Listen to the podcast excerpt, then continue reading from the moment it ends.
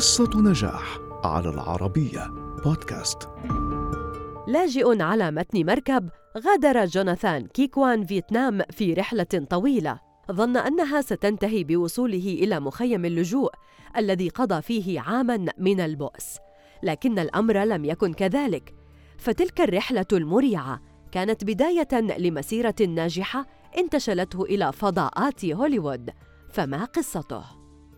ولد جوناثان كي هي كوان المعروف أيضاً باسم كي هي كوان عام 1979 لأب وأم صينيين في جنوب فيتنام. كان كوان واحداً من تسعة أطفال فرقتهم الحرب الفيتنامية قبل أن يتم لم شملهم في ولاية لوس أنجلوس الأمريكية. في عام 1983 وصل مجموعة مخرجين إلى مدرسته في الحي الصيني في لوس أنجلوس بحثاً عن صبي آسيوي صغير للتمثيل.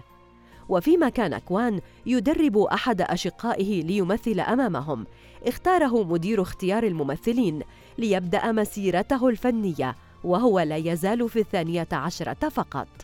خضع كي لحصص التايكوندو تحت قيادة فيليب تان ليصبح مؤهلا لدوره الأول حيث لعب دور نشال صيني في فيلم Indiana Jones and the Temple of Doom. وخلال تلك الفترة غيرت عائلته اسمه إلى كيكوان بعد تلك التجربة توالت عروض الأعمال على كي وحصل على دور آخر في فيلم المغامرات الكوميدي The Goonies في عام 1985 ثم ظهر في الفيلم الياباني Passengers نوريمونو كما لعب دور سام في المسلسل التلفزيوني Together We Stand. كذلك حصل على فرصة مسرحية عندما ظهر في دور جاسبر كوانغ في المسرحية الهزلية Head of the Class من العام 1989 حتى 1991 بعدها قام كي ببطولة فيلم Breathing Fire وشارك في فيلم Encino Man عمل كي على تنمية ذاته بشكل كبير. فالتحق بكلية الفنون السينمائية بجامعة جنوب كاليفورنيا قبل أن يكمل تعليمه بجامعة مانشستر في المملكة المتحدة.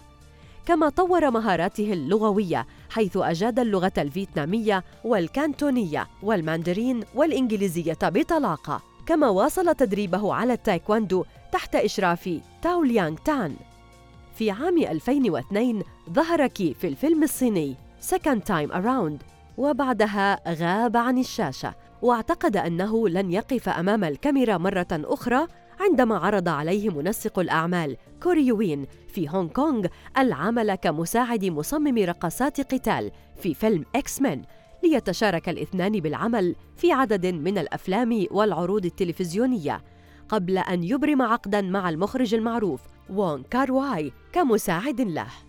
أسهم كي مرارا في صناعة أبطال القتال على الشاشة لكن شغفه بالتمثيل لم يغب أبداً.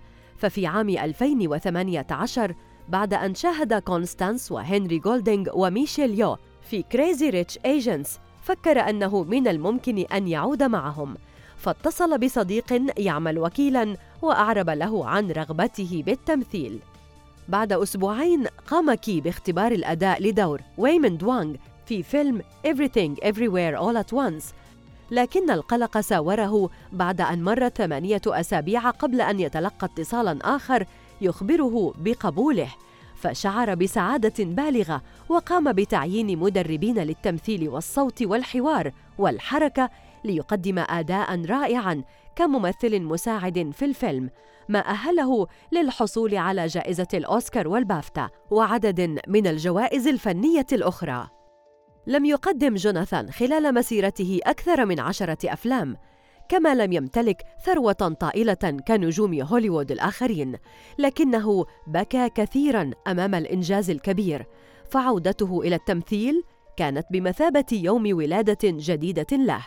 وفيلمه الجديد. كان كذلك القارب الذي منحه فرصة للحياة مرة أخرى.